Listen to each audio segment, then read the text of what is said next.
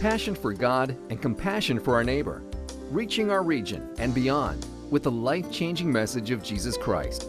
This is Crosswinds Church. And now, here's Pastor Kurt Truxas. We're going to be in Mark chapter fifteen. Take out your Bibles, turn to Mark chapter fifteen, verse forty-two. Now, by the way, guys, I don't care if you use a paper Bible or if you use an electronic Bible on your phone. It really doesn't matter.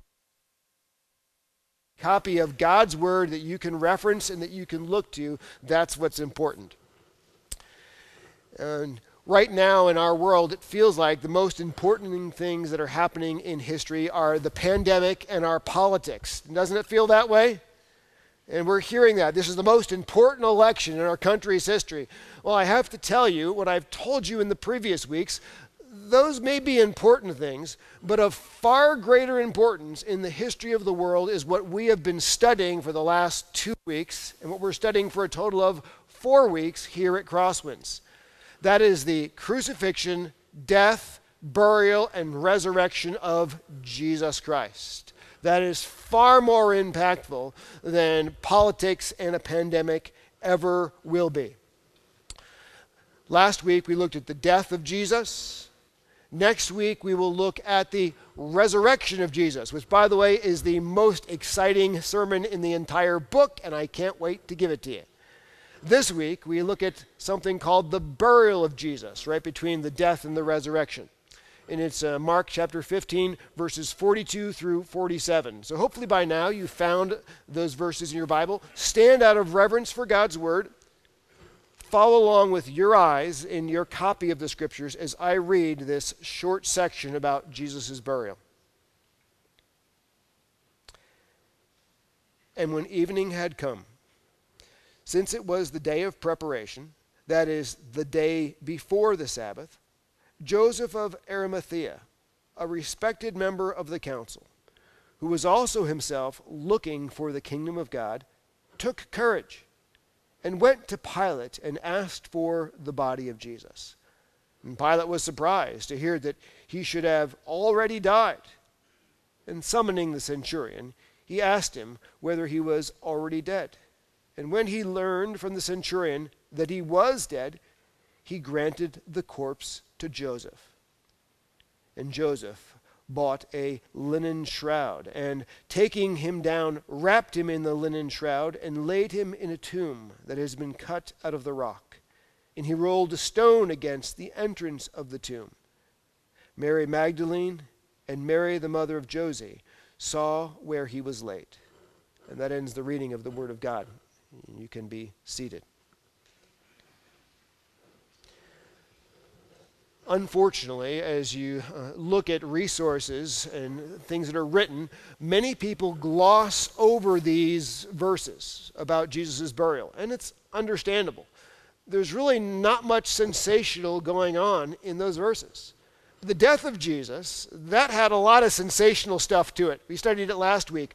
Darkness over the land for three hours, and when he died, the curtain of the temple torn in half. And then you had the massive earthquake and dead people coming to life. Looked like zombie apocalypse at first. I mean, it's impressive stuff. The crucifixion, once you understand what it was like from a Roman standpoint, that's engaging. It's almost gory to understand how terrible it was. The resurrection of Jesus, well, that's supernatural. That's miraculous and exciting. We get to that next week. But the burial of Jesus, that sounds sort of pretty mundane, just ordinary. It's like reading a chronology of facts of what happened. Nothing exciting seems to have taken place. But I want you to reframe your thinking on this. I want you to understand that just as God was powerfully at work in the death of Jesus and in the resurrection of Jesus, and we see that happening in a miraculous way, you're going to see that God is just as powerfully at work in the very ordinary burial of Jesus.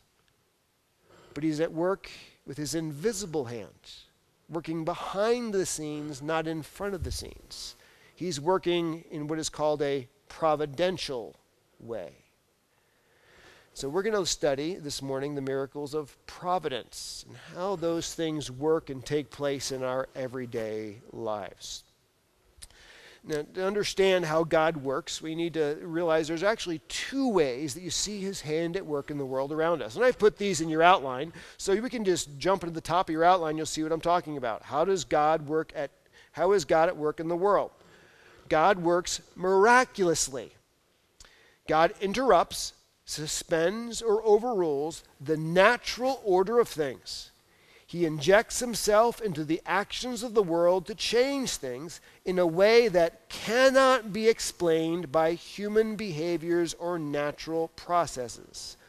That's when God works a miracle. Miracles are, by definition, miraculous, which means they don't happen all the time.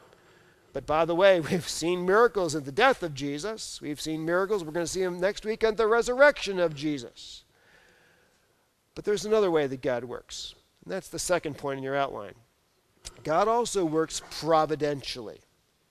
That is, God accomplishes his plans, purposes, promises, and prophecies, not by interrupting the order of nature, but by pulling together the free actions of people, events, and circumstances with meticulous precision in such a way that what happens in the world is exactly what God purposed and promised would take place.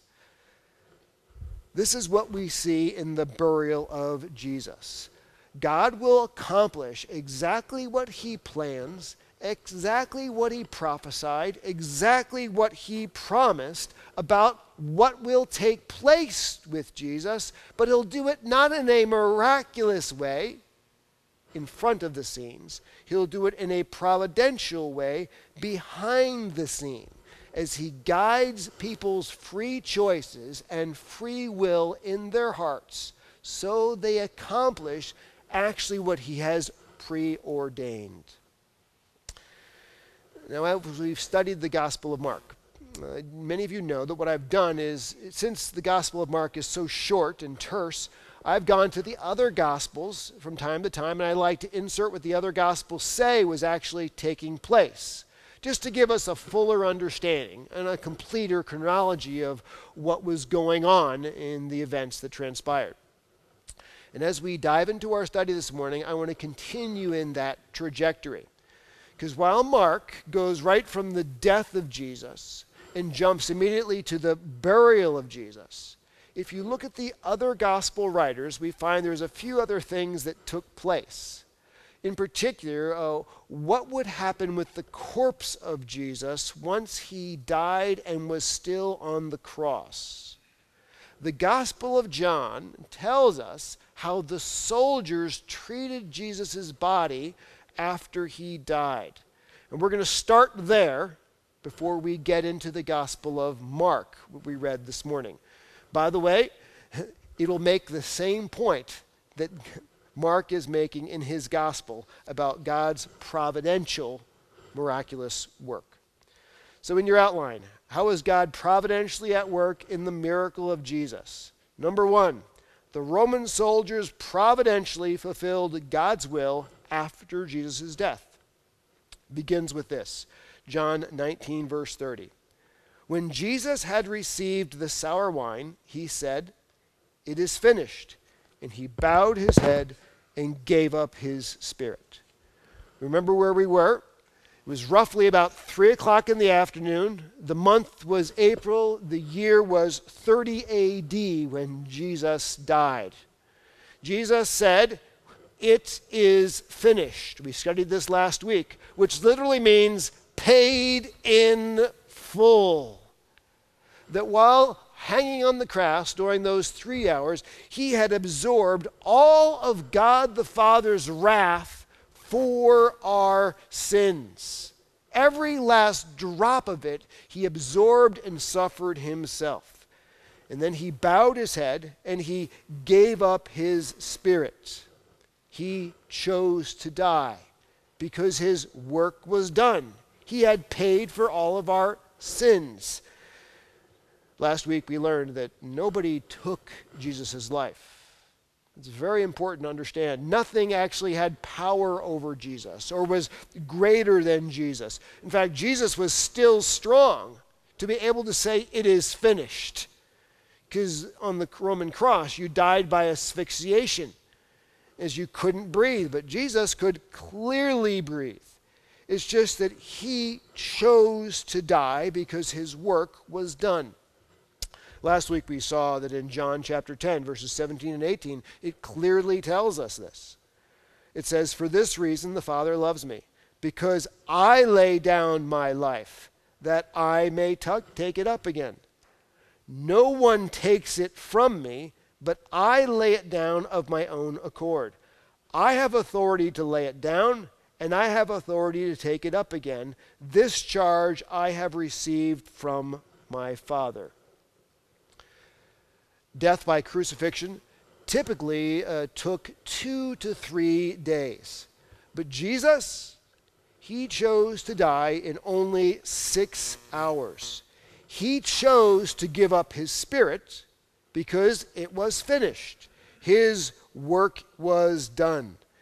He had drained the cup of God's wrath to the absolute bottom.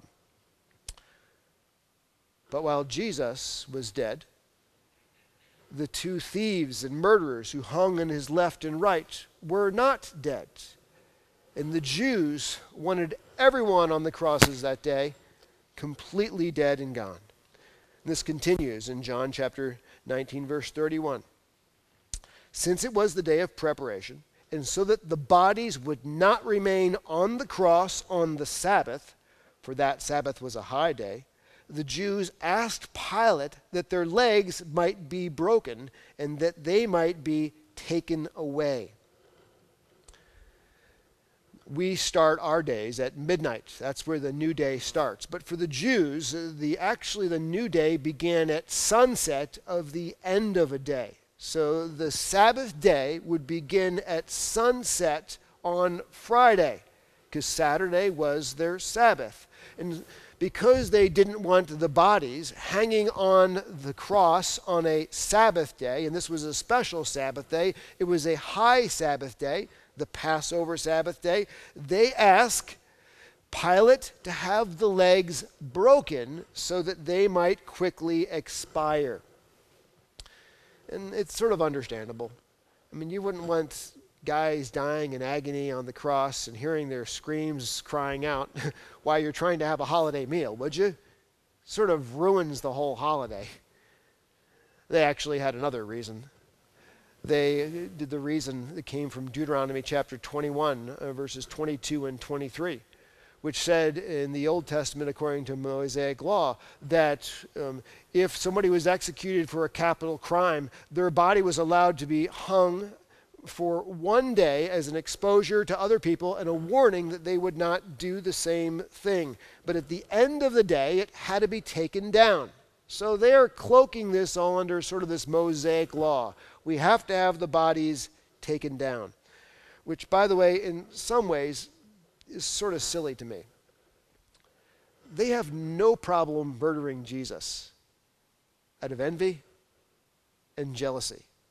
Yet, on the other side, they're worried about ritual purity on the day of the Sabbath. Let's make sure the bodies are taken down. Seems like they've, they've lost what's important here. So how would the Romans hasten someone's death on the cross? They would use something that was called a crucifragium. Now, what is that? A crucifragium is essentially a massive mallet with a long handle. And it was used to break the legs. They would typically break the legs right at the femur.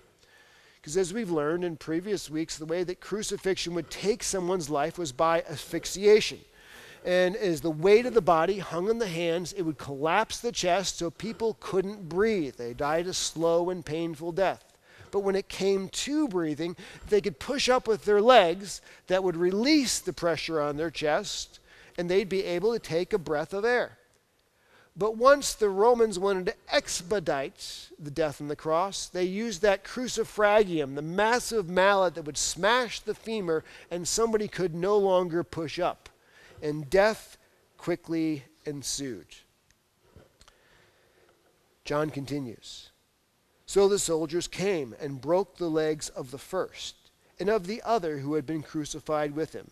But when they came to Jesus and saw that he was already dead, they did not break his legs. So why do they not break his legs? Because he was dead. Why was he dead? Not because he had to die, but because he had already chosen to die. And then John says this. But one of the soldiers pierced his side with a spear, and at once there came out blood and water.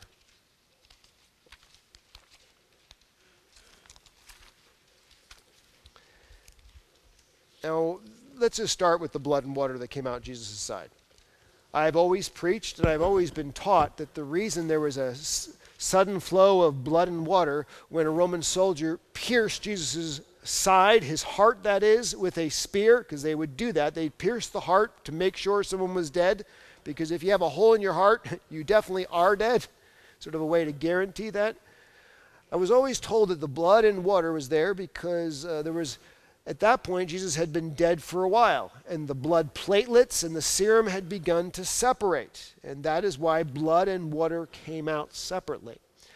And then in my studies this week, I ran across something I hadn't seen before, which may be true, but I think it's worth sharing with you. Apparently, medically, when someone is under extreme stress, it is possible for someone's heart to literally burst, and they can die that way. And in that situation, when a heart bursts under extreme stress, what fills the heart sac is blood and lymphatic fluid. If this is true, while we know that Jesus willed himself to die, we've clearly seen that. What may be true is the medical reason for his death is literally a broken heart. That's interesting, isn't it? That Jesus died of a broken heart. It's also interesting because when you go to the Old Testament and you look at prophecy, you find that it seems like that would be absolutely true. In previous weeks, I have brought you to Psalm sixty-nine. It is one of the Psalms that gives very great details about Jesus' death. We've looked at it in previous weeks. And if you go to Psalm sixty-nine, what does it say in verse twenty, which is clearly a section that is talking prophetically about Jesus and his death? Reproaches have broken my heart, so that I am in despair. So while we know that Jesus died because he chose to die, medically it seems like the reason behind his death was a, literally a broken heart.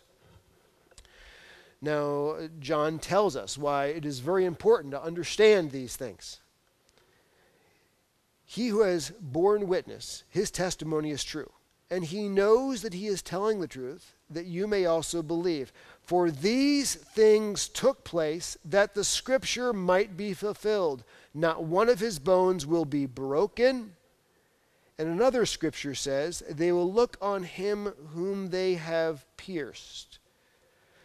So John says, the reason that the Roman soldiers treated Jesus' corpse this way, the reason that they did not break any of his bones, the reason they put the spear into his side, was that the scriptures would be fulfilled.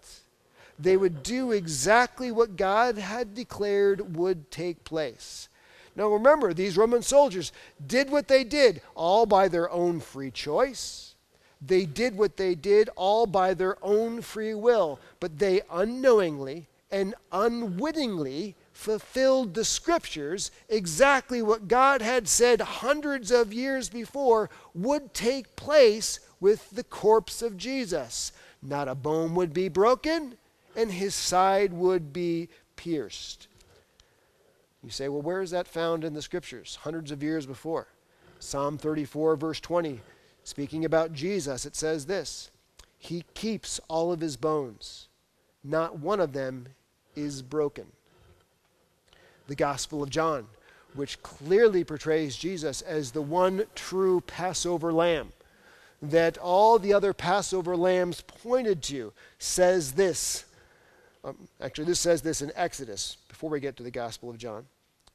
It shall be eaten in one house. You shall not take any of the flesh outside the house, and you shall not break any of its bones. The Passover lamb was never to have its bones broken.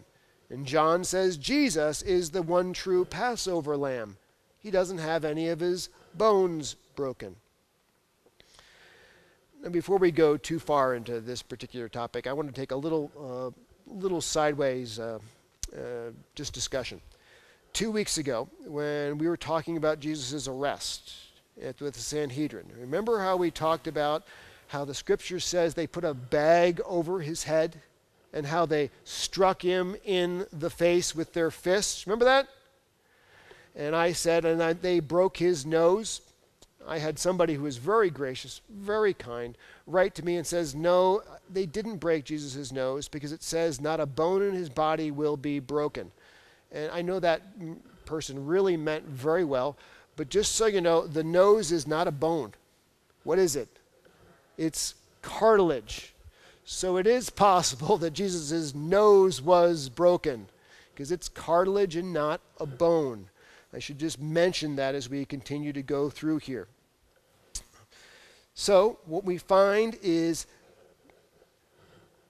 these soldiers have unwittingly, and they didn't even realize it, they fulfilled Scripture, exactly what God said would take place with Jesus' body. Not a bone would be broken.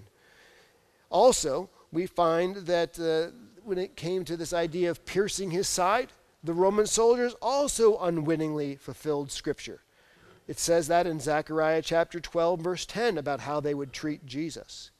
And I will pour out on the house of David and the inhabitants of Jerusalem a spirit of grace and pleas for mercy, so that when they look on me, on whom they have pierced, they shall mourn for him as one mourns for an only child. So the point is that the actions of the soldiers upon Jesus' corpse, while they all transpire by their own free choices and their own free will, they are exactly fulfilling Scripture about what God had ordained would take place with the body of Jesus. Not a bone would be broken, and his side would be pierced. That, my friends, is called the miracle of providence. Just as impressive as Jesus creating food out of nothing, just as impressive as Jesus calming a storm at his word, is the fact that he can order the events of this world so in people's free choices, they do exactly what God had ordained would take place. That's miraculous, isn't it? Now, let's move to Jesus' burial. Joseph of Arimathea providentially also fulfilled God's will after Jesus' death. Now we're back to the Gospel of Mark. And when evening had come, since it was the day of preparation, that is the day before the Sabbath. Once again, we're just setting the stage. It's three o'clock in the afternoon, or after three o'clock, I should say. The murderers on the crosses next to Jesus have now had their femurs broken. They are quickly going to expire. Jesus has not had a bone broken, but he has a hole in his side. He's leaking blood, and he's leaking what might be lymphatic fluid or water. And where does it go from here? Joseph of Arimathea, a respected member of the council, who was also himself looking for the kingdom of God, took courage and went to Pilate and asked for the body of Jesus. This man's name is Joseph, which, by the way, is a very common name. Jesus' earthly father was also named Joseph. He comes from Arimathea. Where is that? To be honest, we don't know. It, we have some good guesses as to where it is. It's probably where Samuel, the Old Testament prophet, came from, but we don't know for sure. But while we don't know this man's background, we do know who this man was. It says that he was a prominent member of the Sanhedrin. Remember who the Sanhedrin is? That is the Jewish Supreme Court, the highest ruling body in Judaism at that time. seventy men on the Sanhedrin, plus the high priest that made seventy-one. He's a really impressive guy. This is the only appearance of Joseph of Arimathea in the entire Bible. Uh, but by the way, what he does is so significant that every single gospel writer talks about it. Let me tell you the, the narrative of his storyline that's so important to realize. In previous weeks, we've looked at how Jesus saves people that are far from God. Remember that? The Jewish the murderer and thief who hung on the cross next to Jesus was saved by Jesus. Then also last week, the Gentile centurion who was in charge of pounding the nails into Jesus' hands and feet turned to Jesus and was saved by Jesus. Here we find that Jesus doesn't just save people who are far from God, but we find that Jesus saves people who are religious but are trusting in themselves instead of God. That was Joseph of Arimathea's background. He's a religious guy. He's a high-ranking Jew who's on the Sanhedrin. He's trusting in his traditions. He's trusting in his rituals. He's trusting in all of the things that he does to make himself right with God. But if you look at him, and especially in light of the other four Gospels, you find that he has had a conversion experience. He has gone from trusting in religion, rituals, and tradition to trusting in Jesus, and we're going to see ultimately Jesus alone. So like the thief on the cross next to Jesus, and like the Gentile centurion who killed Jesus, he also has faith. For instance, let me just mention this. Why Mark says that he's a respected and prominent member of the Sanhedrin. Luke talks about him and says he's a good and righteous man. Matthew says he's a disciple of Jesus. John says he dis- he's a disciple of Jesus, but secretly, because he was afraid of the Jews. So he's a true believer is what we have here. But he was one who was a secret believer, as John says. So Joseph of Arimathea has hidden his faith prior to this. But at this point, what does Mark say? He took courage. He decided to display his faith, and he knew it would cost him dearly. Members of the Sanhedrin had just gone to Pilate to ask Pilate to have Jesus' legs broken. They were obviously anti-Jesus. Here comes Joseph of Arimathea to Pilate saying, "Can I have Jesus' body? I'm not anti-Jesus. I'm respectable, respectful of Jesus. I am pro-Jesus." Joseph of Arimathea is going public with his faith at this point. It'll be costly. He's going to have to pay with his position in the Sanhedrin. He's going to have to pay for this with his position in the community. Why would Joseph of Arimathea want to make sure that he was able to obtain the body of Jesus? This is what you need to know. What typically happened to crucified victims after they died is they were taken off of the cross. They were then thrown into what is known as a town garbage dump called Gehenna. There they were usually eaten and dismembered by dogs.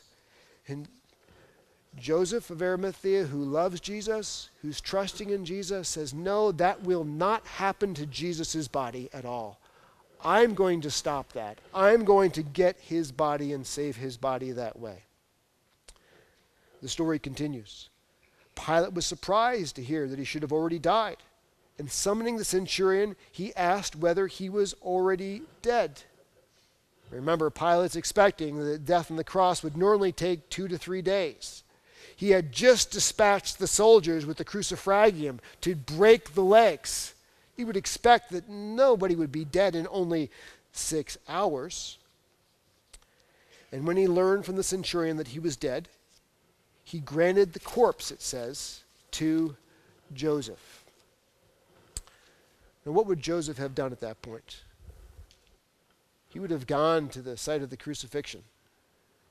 He would have had the authority that the, they would have lifted the cross out of the hole in the ground. Joseph would have been there with a hammer to pound the nail left and right and back and forth to eventually loosen it in the piece of wood to be able to take the nail out of the cross. And then he would have pulled the nail out of Jesus' limp wrists. He would have pulled the nail out of Jesus' limp and lifeless feet. The one who had resurrected or given people life from death was now completely and utterly dead. Joseph would have washed the body, and then we know that they would have taken the body and they would have, he wrapped it with a strips or with a linen cloth, and he would have begun to take that body to where he would bury it, which we'll find in a moment is really his own tomb. Before we go too much further, let me just mention to you how the Jews took care of uh, burial in the ancient world. It's different than what we would do. The Jews did not embalm the body. They did not uh, take anything out of the body. What they would do is they would wrap a body in strips of linen or in linen, and they'd intermingle it with spices. And then they would usually put it into what was a tomb. A tomb was carved into rock. They would carve these into the rock, and they would carve shelves into the side of the tomb, and they'd leave the body there, and they'd let it decay and decompose till it was nothing left but bones. When there was just bones there, those bones were finally taken and put into something called an ossuary, which was taken off the shelf, and then the shelf could be reused for another body. That's typically the way that the Jews dealt with the dead. Joseph of Arimathea, we know, was a rich man. He can afford his own tomb. Other scriptures tell us this is a brand new tomb. It is an unused tomb. It is his own tomb. And he gives it to Jesus to put Jesus' body in there.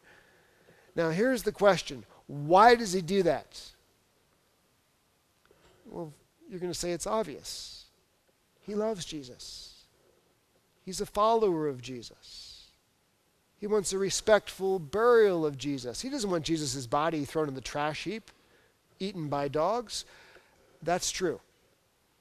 But there's something deeper going on here. Joseph of Arimathea, acting on his own free will and his own free choices, through the miracle of providence, is once again fulfilling Scripture. Exactly what God had declared and decreed hundreds of years beforehand would happen with the death of Jesus, where he would be buried. Look what it says in Isaiah fifty-nine, fifty-three, verse nine. And they made his grave with the wicked, that's hung between the two criminals, and with a rich man in his death, although he had done no violence, and there was no deceit in his mouth. The Holy Spirit inspired Isaiah to say hundreds of years beforehand what it would be like when Jesus was buried, that he would be buried in a rich man's tomb. Joseph of Arimathea, a rich man, by his own free will and his own free choices, takes the body of Jesus and puts Jesus in his own tomb, unwittingly and unknowingly filling Scripture itself. That, my friends, is the miracle of providence. You see how this works? And there's another miracle, by the way, that works in here. And it says this, Jesus said this, for just as Jonah was three days and three nights in the belly of the great fish, so the Son of Man will be three days and three nights in the heart of the earth. It's interesting that Joseph of Arimathea, Arimathea is almost rushing things, we'll see, so he can get Jesus in the tomb and the tomb sealed before nightfall on Friday. Why does he have to be in the tomb before nightfall on Friday? When does he have to rise? Sunday morning. In a day, by the way, in Jewish rendering is any portion of a day. So he needs to be in the tomb for a portion of Friday. He'll be in the tomb for all of Saturday and a portion of Sunday, Sunday early morning. So he rises in, on the third day. Once again, providentially fulfilling Scripture and unwittingly and unknowingly doing it. Mark chapter fifteen, verse forty-six continues. And Joseph bought a linen shroud, and taking him down, wrapped him in the linen shroud, and laid him in a tomb that had been cut out of the rock. And he rolled a stone against the entrance of the tomb. This must have been heart-wrenching for Joseph. The one he loved, there limp and lifeless, wrapped in a, in a linen shroud, his cold and lifeless body. He's trying to carry him to his own tomb. Jesus was truly dead weight at that point. And I imagine it'd be so hard for Jesus, for Joseph to carry Jesus. And the interesting part is if you look around at the other Gospels, thankfully, Joseph had help in carrying Jesus. Did you realize that? It takes two people to carry dead weight like this, and there's a second person involved. We read about him in John. John chapter nineteen. After these things, Joseph of Arimathea, who was a disciple of Jesus, but secretly, for fear of the Jews, asked Pilate that he might take away the body of Jesus. Pilate gave him permission, so he came and took away his body. Nicodemus also, who earlier had come to Jesus by night, came bringing a mixture of aloes, or myrrh and aloes, about seventy-five pounds in weight. John chapter three introduced us to Nicodemus, who was also another member of the Jewish Sanhedrin. He came to Jesus by night, and Jesus told him about the importance of being born again. Apparently, Nicodemus also had placed his faith and trust in Jesus Christ. So, we have Joseph of Arimathea, who is a respected member of the Sanhedrin, who is following Christ, taking care of the body of Christ. We have his helper, who is Nicodemus, who John chapter three talks about him as the teacher of Israel, who is a member of the Sanhedrin. Also another highly respected man. You have two men carrying the body.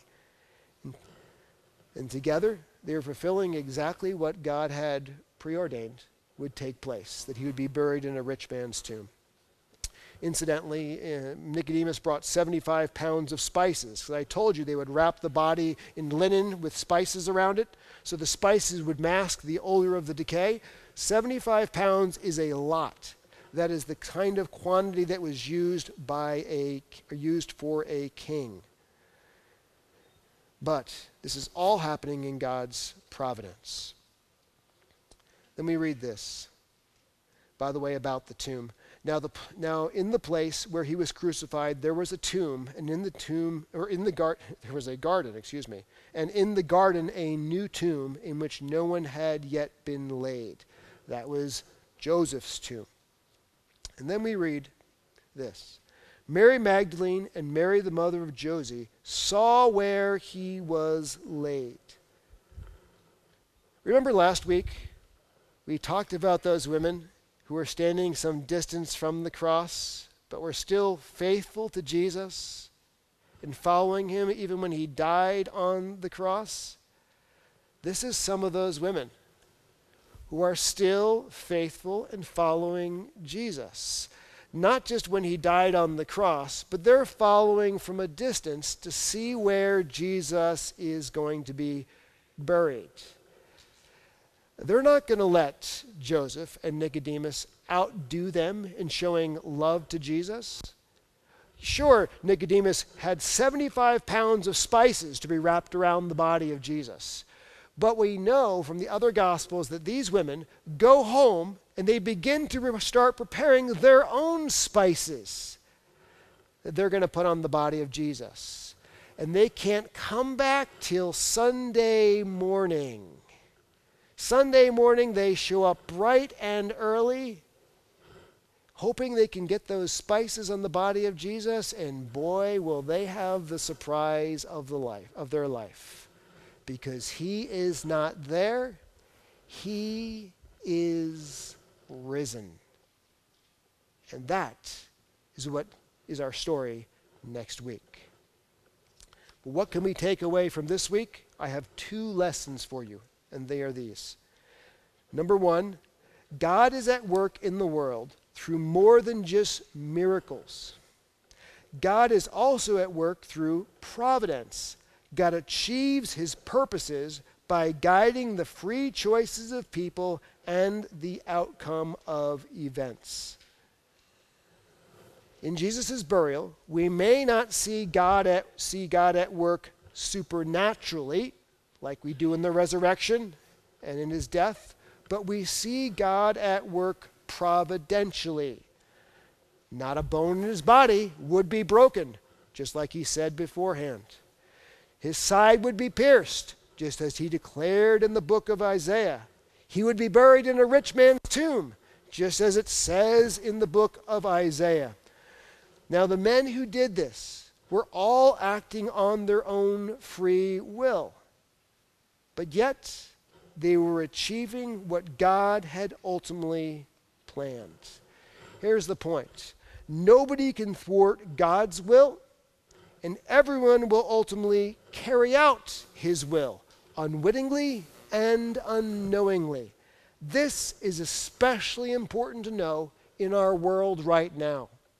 A world that seems like it's spinning out of control because of our pandemic and because of our politics. Folks, I have to tell you, no matter which way the election ends, whoever is in the office, they are not the most powerful person in the world. God is the most powerful person in the world. And they will do exactly what God has ordained and planned on their own free will, unknowingly and unwittingly. The scriptures tell us that. Proverbs twenty-one, verse one, the king's heart is a stream of water in the hand of the Lord. He turns it wherever he wills. So as we're so concerned about an election and who's going to be in the office and what might they do, I want you to know that God is large and in charge, and through the miracle of providence, whoever's in the office will achieve what God has planned and God has ordained. It doesn't matter if the person is opposed to Christ, like the Roman soldiers, or if they're in favor of Christ, like Joseph of Arimathea. Both of them carried out God's providential will. Secondly is this. God is not just in the business of saving people far from God. He is also in the business of saving religious people who are trusting in themselves instead of God. The people who were far from God we looked at in previous weeks. The murderer who hung on the cross next to Jesus was saved by him. The Gentile centurion who was in charge of his execution was saved by him. But here we see this week two people who were religious, who started out life trusting in their traditions and their rituals. Joseph of Arimathea and Nicodemus gave up their traditions, gave up their rituals, and trusted in Jesus alone and were saved by him. How do we know that they gave up their traditions and rituals? They were touching the dead body of Jesus. That made them completely ritually unclean. They would never be able to celebrate the Passover that day. But you know what? They weren't trusting in those rituals and traditions. They were trusting in Jesus. That is why they gave attention to him. Now I have a question for you. What are you trusting this morning? It is so easy to be in church for years and start trusting in your rituals, start trusting in your traditions, and to leave off your trust in Jesus and Jesus alone. What happens is over time, it's very easy for us to become religious and start trusting in our traditions instead of our Savior. if the Lord has touched your heart on that this morning, and he is convicting you that you're trusting in your religions and your traditions instead of him, just let that gentle rebuke be something that you respond to. And when we close in prayer this morning and say, Jesus, I want to trust in you, you alone, not my religions, not my traditions, and not the way things have always been done. You are the only thing that matters to me. Let's pray. Heavenly Father, we just want to confess that it is so easy, even in a church, to start to become religious instead of trusting in you.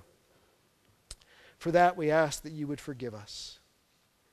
Jesus, I ask that uh, we would trust in you alone, completely and fully to save us, like Joseph and Nicodemus did. Even though it was costly for Joseph and, and Nicodemus to go public with their faith in Jesus, I pray that you would give us boldness to go public with our faith in Jesus as well. We thank you so much also for your providential will, that you are large and in charge of all things, and that even those who are enemies of you, not just those who are in love with you, also will unwittingly and unknowingly fulfill the very scriptures that have been written. And we thank you that you are large and in charge, way beyond any political leader will ever be. We ask this in Christ's precious name. Amen. This has been a presentation of Crosswinds Church. More of Pastor Kurt's sermons can be found online at Christ To Our Culture dot com. Thanks for being with us, and may God continue to enrich your life.